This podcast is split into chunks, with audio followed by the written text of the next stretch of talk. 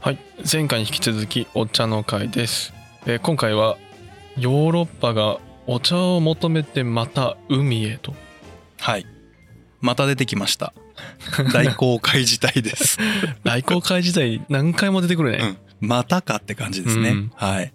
そうなんです、えー時代はぐんと遡りまして、はい1600年代まで戻ります。はい日本で行くと江戸幕府ができた頃のお話ですね。はいこの頃オランダではオランダ東インド会社1602年にえー設立されます。おう覚えてますか、うん胡椒の貿易のために作られた会社ですね。はいえーここでオランダ東インド会社は日本やえージャカルタ中国との貿易も行っていますはいでここでお茶に出会うわけですねおうただお茶自体がヨーロッパに初めて伝わったのはもういつかわからないぐらい前にはあったらしいああそうなんだこれは陸路です、はいえーもちろん中国からちょっとずつ文化が伝わっていってえーヨーロッパ諸国のどこかにはたどり着いていたはいただ全然流行ってないんですよ、ああそうなんだうんまず運ぶの大変あまあ陸路だからうねん、痛むしうん うんただ、えー一部の人たちの間では東洋の神秘の薬みたいな扱いにはなってたみたいですね、ああやっぱり薬扱いうんまうんあ高貴なる飲み物なのか薬なのか、うんまあ、これが健康にいいよ例えば、えー、と現代で言ったらどこだろうなチベットの山奥で取れる極めて珍しい飲み物これがめちゃくちゃ体に良くてって言われたらお金出して買う人いると思うんですよね、うんはいそんなような感覚じゃないかなと思いますうんはいでこれが1610年にオランダ東インド会社がえー貿易をしたことによってここにも金のモナルキおーちなみにここに語源があるんですねうんはいえーっとね日本は茶と言いますし中国の北部とかはね茶とかっていう発音なんですってへえただこの時オランダが訪れていた港が福建省、福建省でこの福建省での発音がああ福建省だと「で」って言うんだへらしいですよ僕えも中国語喋れないんですわかんない んですけど「て」っていうらしいですはいでこれがなまって T になっていく伸びちゃったはいなんで他の地域から茶の語源がいってるところ例えばインドなんかはチャイですよねはいはい、はいこれは福建省経由で行ったところはみんな T なんですよあああれ英語とかではなくてもともと中国語ですねあ中国語はい今の抹茶が世界に行ってるようにうん「て」から T になってったへえそうなんだ割とありますよねこういうのねうんなんか ね調べてると出てくるよねちょいちょいこれ大事なのはオランダが持ってったというところですはいはい、でこれねちょっと話ずれちゃうんですけど砂糖が結構大きな影響を与えてるんですね、砂糖はい、1630年にオランダ領でオランダが植民地にしていたブラジルの一部ですね正確にははいここで砂糖の大量生産砂糖きび生産が行われるようになるんですよはでねヨーロッパの人たちってただ苦いものをそのままでは飲まないんですねいああそうなんだ香りがあってほんのり苦くて甘い飲み物うんという認識なんですよお茶のことはあそんな感じはい。お茶に砂糖を入れたり、何も混ぜずに飲む文化。こっちが普通だよねって言ってるのは中国と日本くらいしかないんですよ。あそうなんだ現代でも。へえだから、紅茶って何も入ってないお茶のことをストレートティーって言うじゃないですか。うんうん これ緑茶に置き換えてください。ストレート緑茶って言わないですよね。まあ緑茶は緑茶っていう考え方だもんね、逆に砂糖を入れたものが、糖蜜茶とか甘茶とかって別名がつきますよね。だはいはから入ってるのがデフォルトの紅茶は、ないものをストレートティーと呼ぶ。いは入ってないのがデフォルトの日本や中国は入ってるものを甘茶とか名前をつけるんですよ。ああーそういうことか、はいだからこれ砂糖がなかったらオランダでも流行ってなかったと思うんですね。ああじゃあ向こう行ったらみんな甘いんだねあ基本的に甘いものが普通です。へえでさらに時代が進みまして、えー1680年代後半はい日本の歴史お茶の歴史でいくと長谷宗園が生まれた頃ですね、おおははいもう江戸の中期に入ってます。いここでイギリスでちょっとした革命が起きます。ほ全然ちょっとしてないんですけどううんえっと、ジェームズという王様がいましてね、はいこれ議会とめちゃくちゃ揉めるんですよ。揉めんだめちゃくちゃ揉めて、最終的にこの名誉革命という革命によって、国王ジェームズが追放されます。あだいぶ揉めたねはい。だいうぶ、んだいぶえぐいことうになる。んちなみにですね、このジェームズさんは、アメリカ開拓史でも結構絡んできていてほこの人の名前がついた地名とかも当時ありましたねめジェームズタウンとかね、うそうなの、はい、あるあるんですよ。はいへえまあどうでもいい話なんですけど、うんうんはい、でここでジェームズ国王が追放されたことによってうんじゃあ次の国王をどうするって、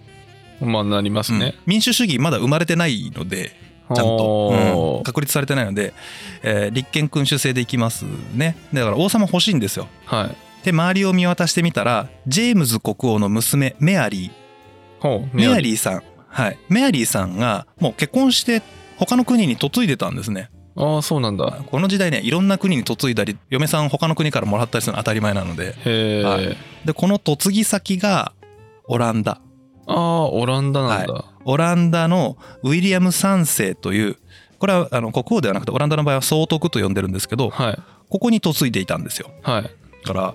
嫁いだメアリーに帰ってきてっていう話をしますそんなのありなのありなんですありなんだでメアリーは自分で国王にならないほ誰がなったか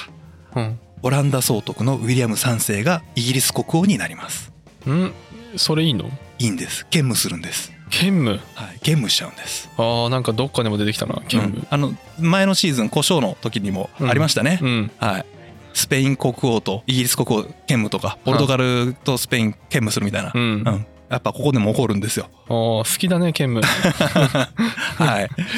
で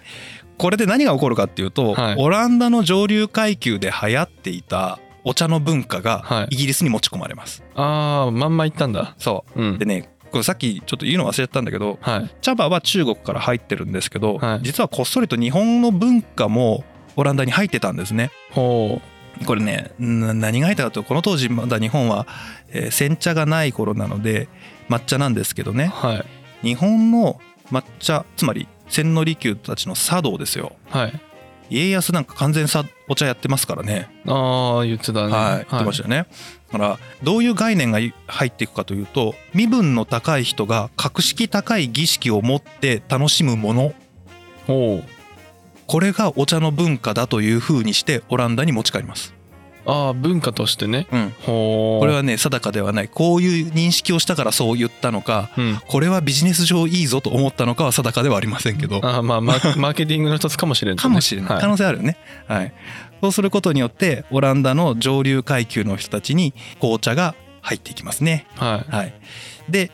この紅茶をたしなんでいるウィリアム3世とメアリーご夫婦はい当然2人っきりで来るわけありませんからね、えー下の仕えてる人たちも一緒に来ますよねはいこの人たちがアフターヌーンティーを楽しんでいる様は憧れられるんですいへえ今でもありますね特にイギリスはその傾向強いですけど、はい王室のやってることが流行発信源になることありますねあー、はいまあ普通に今のセレブみたいなもんかそうですね、は近年でも亡くなっちゃいましたけどダイアナ元妃い、はい、がやってたファッションがそのままイギリスで流行したりしましたよねあああったね、あはいエリザベス一世のスカーフが流行ったこともありましたねあーはいはいはい同じようにオランダからやってきた人たちのこのおしゃれなお茶文化がほうイギリスの上流階級でブームになるんですよへ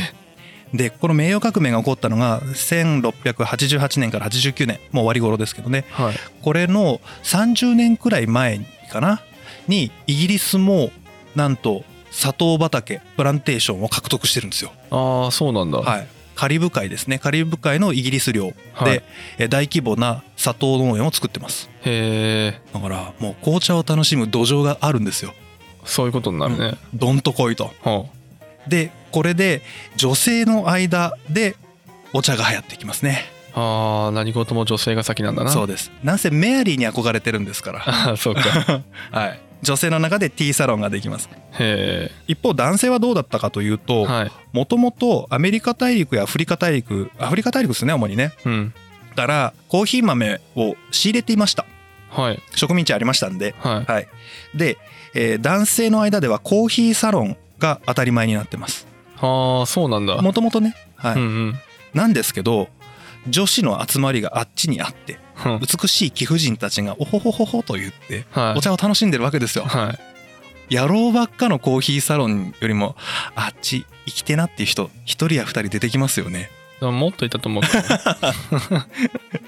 これねすごいですよ男女の出会いを求めるパワー ああ最終的にうんコーヒーサロンなくなりますからそんな理由でなくなるの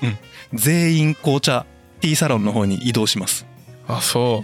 こうして紅茶の国イギリスができていくんですようそんな理由なんだそんな理由ですねあびっくり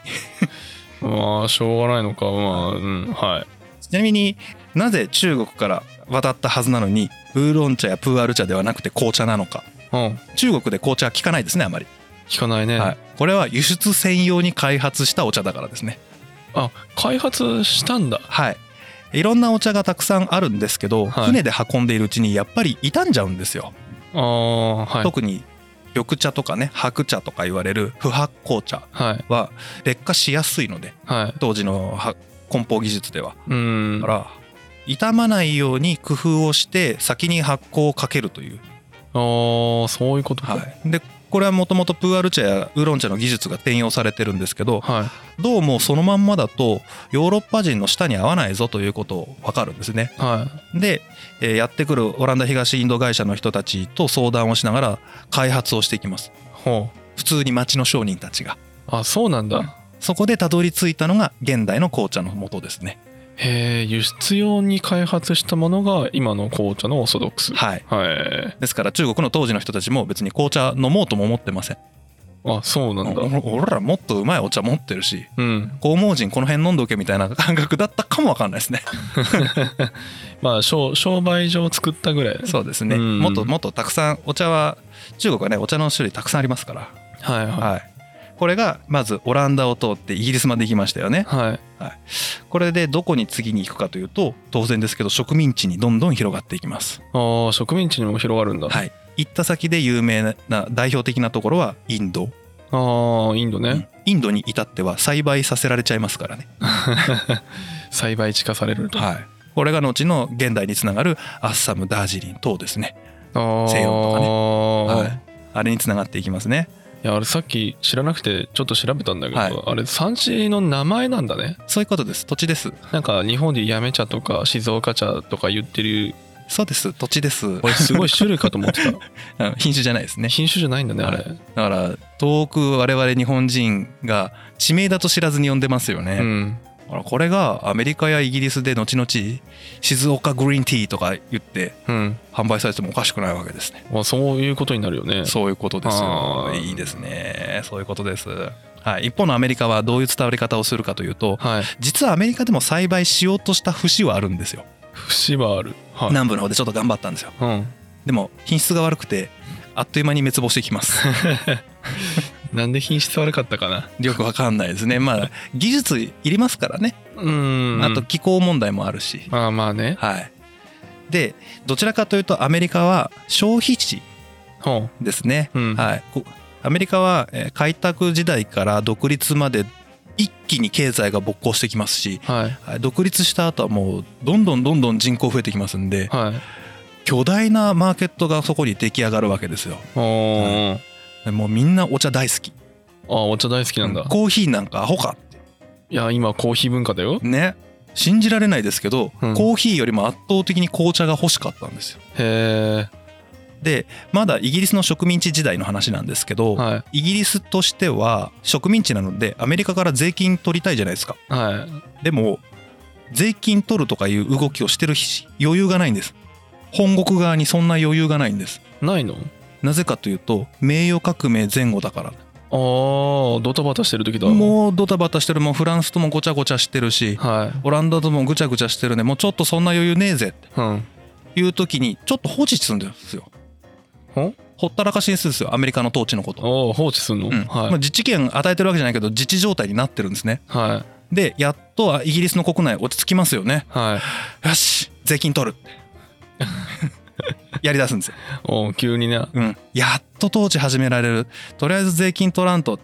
いかんねはでこの税金取らんといかんねっていうのはイギリスがもうぐっちゃぐちゃになってて金ないんですね、いまあここ変わってるぐらいだからうね、ん、ぐっちゃぐちゃなんではいじゃあやろうかって言っていろんなものに税金をかけ始めるんですよはいで砂糖に税金かけてみたりとかねうん印紙税って言ってトランプとかああいう印刷物全てに税金かけてみたりとかね、たまったもんじゃないうな、ん、あと帽子に税金かけたりとかね帽子うん、うんするんですよはいでそれもう施行しようと思ったら反発食らってじゃあちょっとやめとくわとか、 うんでもやっぱやるみたいな行ったり来たりするんですよ、優柔不断が、はい、で最終的にお茶にも税金かけようとするんですほうそしたらアメリカ人めちゃくちゃ切れるんですよそこそんな切れんのびっくりでしょうんだからもうもう最悪帽子とか印紙で飲むけどお茶だけは絶対許せないみたいな逆じゃねこれ一番欲しいのに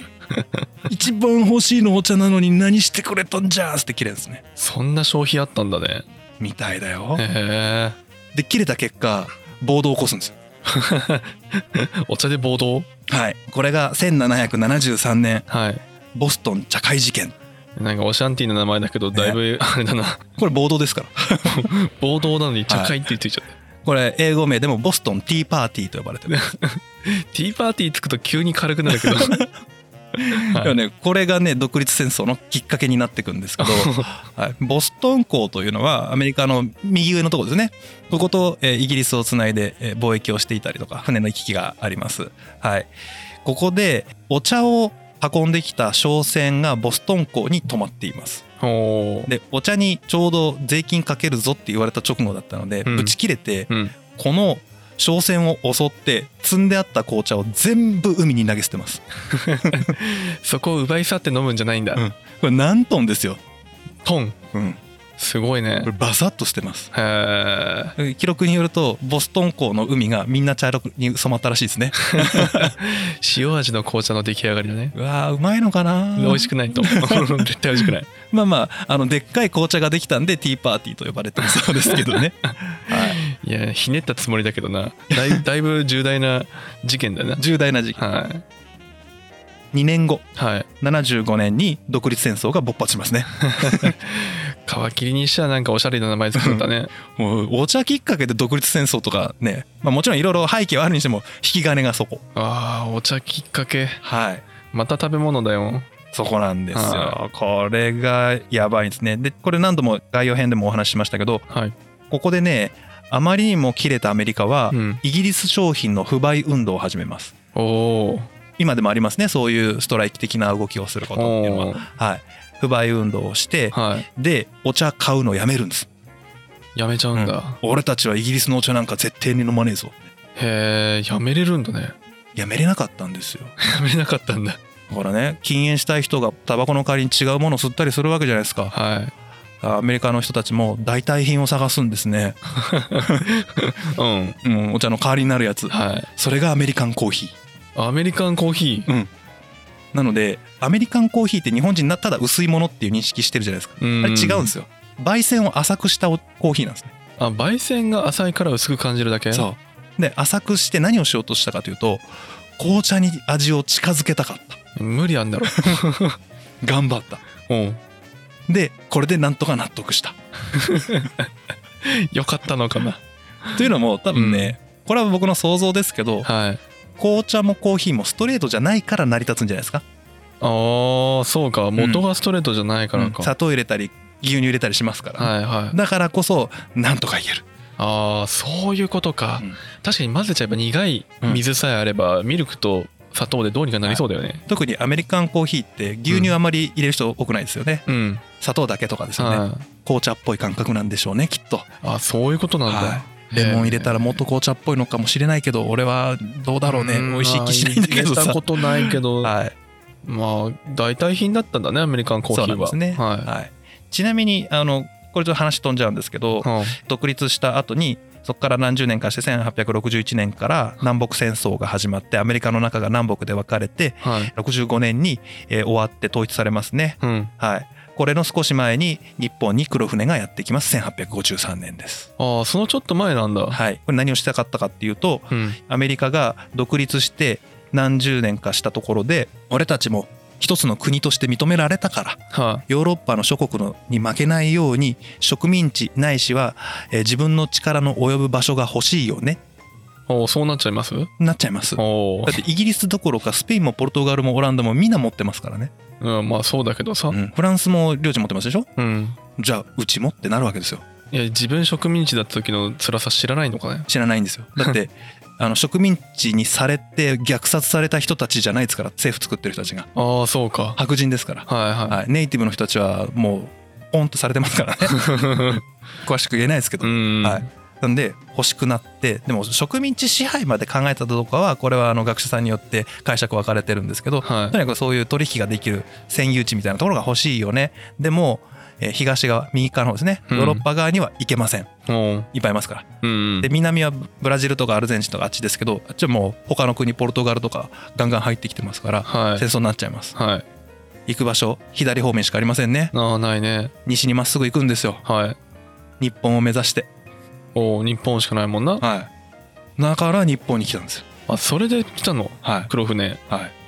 そんな理由はいへーだから商船じゃないんですよ黒船っていうのはペリーって提督じゃないですかあぐ提督、うん軍人なんですあの人あ軍人か、はそれで大砲どっかんどっかんやったのかいそうです海軍ですあれあそうなんだ、うん攻める気満々じゃん満々ですもう引退間近の老兵ですねほうペリーははあそうなんだいでなんか確かね俺もうろ覚えなんですけど、えーとアメリカ海軍の中で蒸気船を導入して運用させるう元を築いた人だったかなあそんなんだったと思いますよ、えー、アメリカの、の国内でも偉人ですねあのまあ人おーそんな人来たんだね、はい、こんな風につながっていくんですよへえはい、一方で今回の主役のイギリスですねはいイギリスは他になどんな動きをしてるかほうですもうめちゃくちゃお茶大好きじゃないですかうんもう買って買って買いまくってイギリスからアメリカに輸出するぐらいお茶大好きなわけですよはどっから買ってますかいイギリスがうん中国中国からお茶いっぱい買ってますねはい中国はイギリスから何か買ってるんでしょうかうーんなんか生産物あったっけあるんですけどね中国の人たち買ってくんないんですよほ国土が膨大ですしうはい人口がもう何十倍かいますしうんでこの当時産業革命始まったばかりなので、はい国力と人口って性比例してるんですよほそもそも中国って当時まで文明世界最先端なんですよね、ううーん紙開発したのも中国人だし、はい文字も中国人だしみたいな状態ですよねはい だから中国人の感覚まるっと言いますねイギリスごとき田舎のやつらから買うもんなんかねえよ、まあそうなっちゃいます、ね、まあそう言ったかどうか知らないですけどそのぐらいの感覚だったんじゃないかなという想像ですね、うんだからイギリスは中国から買うばっかりで何も売れないんですよ買ってくれないんですようんこれ前回で話した日本の挙動と似てますよねうんこれがイギリスと日本の決定的な違い日本は貿易の不均等をなんとかならすためにお茶の開発しますよねはイギリスはお茶じゃないですお茶買ってるんで、うんお茶じゃないもので対抗するんですいよ、はこれが洋服だったら幸せだったのに、いうんアヘン売るんですねアヘンなぜと思いますよね、うん急にアヘン、うんこれね正確な表現見つからなかったんですけど、うんどうも中毒性のあるものの方が商売になるじゃないかとかほ生産に手のかからないものううんでかつ自分が支配してるインドから送った方がコストが安いのでうんそっちから行きたいと。うんでこの時代まで少し先になってますけどねここももう1800年代ぐらいまで行ってるのでうんオランダ東インド会社よりもイギリス東インド会社の方が力が強くなってる時代ほ海の制海権ううんの主役がオランダからイギリスに徐々に動いてる状態ですねこれも、へーうんこのぐらいの1800年代まで来るとはいでアヘンをインドで生産をしてほ中国で販売をすると、うああそんなことすんだそうすると貿易の赤字黒字の不均等を鳴らすことができるうんうんうん中毒性ありますからはガンガン売れるじゃないですいか売れるしたらね中国当時の清は政府が切れるんですよいほう何してくれるんじゃってほうちの島でううん勝手にアヘンなんぞ売りやがってとうんそりゃそうですよね正当性あると思いますよ国民がアヘン好きにされていくわけですからそれはまずいなうんで警察権を動動員してあの取り締まりを始めるわけですよほじゃあ今度イギリスの言ってる言い分がすごくてううんいやそれがいい悪いとかじゃねえだろとうんうん自由貿易をするんだろ俺たちはほだから自由貿易の権利はちゃんと守れやってううん揉めますいやなん かまっとうなものだったらわかるけど、アヘン完全にやばい部類じゃんそうですねいやはい飲んだことないから知らないけど、今でもねあの薬物指定されてますか らうね、んはいそんなん売るのはちょっと論外だろっていう、はい、現代人の感覚するからするとうんそうだと思いますし、ははい、イギリスがどう思ってたか中国がどう思ってたかもう少し僕も本読まないと詳しく知らないですけど、はいはい、ここれが火種になってアヘン戦争が起きますね、あーこれでねはい、だからお茶きっかけでまた戦争を起こすんですよこの人 たち好きだね戦争もうちょっと平和にやろうよ本当に、ねえでもねこれも二次的に日本に波及してくるわけですねそうなの要は大国心自分の親とも崇めたあの心がはい中国がまさかのイギリスにボコッボコにやられるんですよあーこれね記述読んだらほんとむごいんでそうなんだはいもう町一個消滅させたりしてますからね普通にへえでも焦りますよね日本は、うんすぐ北でボコボコにやられてるのを見聞きしちゃってますからはでこれを受けて日本は富国強兵食産工業マジやばいと思って焦るんですよ、いあーそっから来るんだうんだからもう食産工業にかけるエネルギー尋常じゃなくなるんですねさあ普通にちょいちょい頑張ろうかなじゃなくてやべやべやべまあまあやんねえと今やんねえとまずい今やんねえと死ぬって確かに日本もちょうど時代が動いた時だねそうなんですよ、でまだガタガタだもんうねん、そのガッタガタの時にすぐ北でそれが起こってる、うんそしたらその直後にペリーがやってくるうん開国制を、うんうわーってなって不平等じゃんっていや似たような状況起こってる、うんでもたまたまお茶っていう商品がある買ってくれるよしここ行くってなんとか見つけて見出した感じだねはいほらアヘンとかそういうあさっての方向に行かずはい自分たちも別に日本は植民地持ってるわけじゃないのでうん自力で頑張るんです、うんうんだから前回でも国のために国のためにってみんなが思ってたよって話をしたのこういう背景があるから旧幕臣たちも旧徳川家も明清明治政府もみんな国のためによし頑張ろうってそうか富国強兵ではね現状だって海外勢には対抗できないってのはもう分かったもんねそうなんですじゃあできることって何生産を頑張る生産を頑張るそして貿易を正当に頑張るっていうところだよね、経済で対等を張り合うというそうですね、うんはい、ここがね背景としてあったからこそのあの中将景明たちの動きなんですよ、ああそれであんなに言い切ったんだはい、ちなみにですけどこれは今回のお茶の会ではまともに話しませんけどはい、この、えーキートだったりとか、うんえーお茶だったりとかで資金を集めたこの軍資金で富国強兵の礎を築いたおかげではい日本の経済力が上がりますねはでい武力もちょっと上がりますねはいしたら日露戦争というまた無茶な戦争を起こしてですねええこれはロシアが南下政策で日本を攻めてこようとしてたからさ先制攻撃するんですけどあーでこれまたロシア対日本要はイギリス対中国と同じですよね大国ロシアが日本と戦うわけですからもはう大人と子供ですよいうんうんまさかの日本が勝つっていうへえちょい勝ちぐらいですけどあーでちょい勝ちをしたことでこれが一次大戦における日本のポジショニングがちょっと上がるんですねそうなんだ、はい、でこれで日本の国債をヨーロッパの国々が買ってくれてさらに日本の経済が安定していく、へえそんな流れなんだね、うんこれでね一気に日本が近代化を果たす経済力を手に入れていくストーリーのその発端がここから来るんです、ああまあ追い追い詰められてお茶頑張ったらはい、強くなった強くなったお茶でそれを種銭にするようなイメージですねもうあーまあはいはいキートもありますけどうんで日露戦争で一回勝負に勝ったおかげでうん伊藤博美たちがとか明石光力かなあの辺の人たちがヨーロッパフランスなんかで日本に融資してくれ金くれってうん投資をしてくれって言ったけど全然買ってくれないんですよ、うーん日露戦争でオンって勝つもんだから、はやべあの国ってこれ勝ちまだ乗った方がいいって言って投資家たちがガンガン金貸してくれるんですねいへえすごういんこの壮大なこう歴史のストーリーのきっかけの一つがキートでありお茶でありなんですあーお茶も入ってんだね、はい、はい、そうなんですすごい流れだね分かっていただけました、うんこのお茶をめぐる世界中の動きい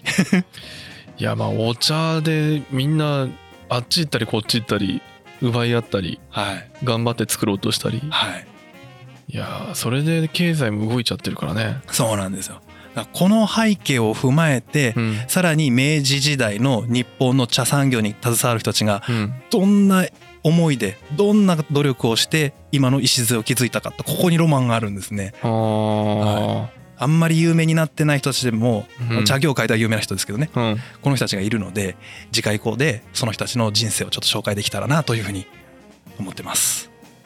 楽しみですはいありがとうございましたありがとうございました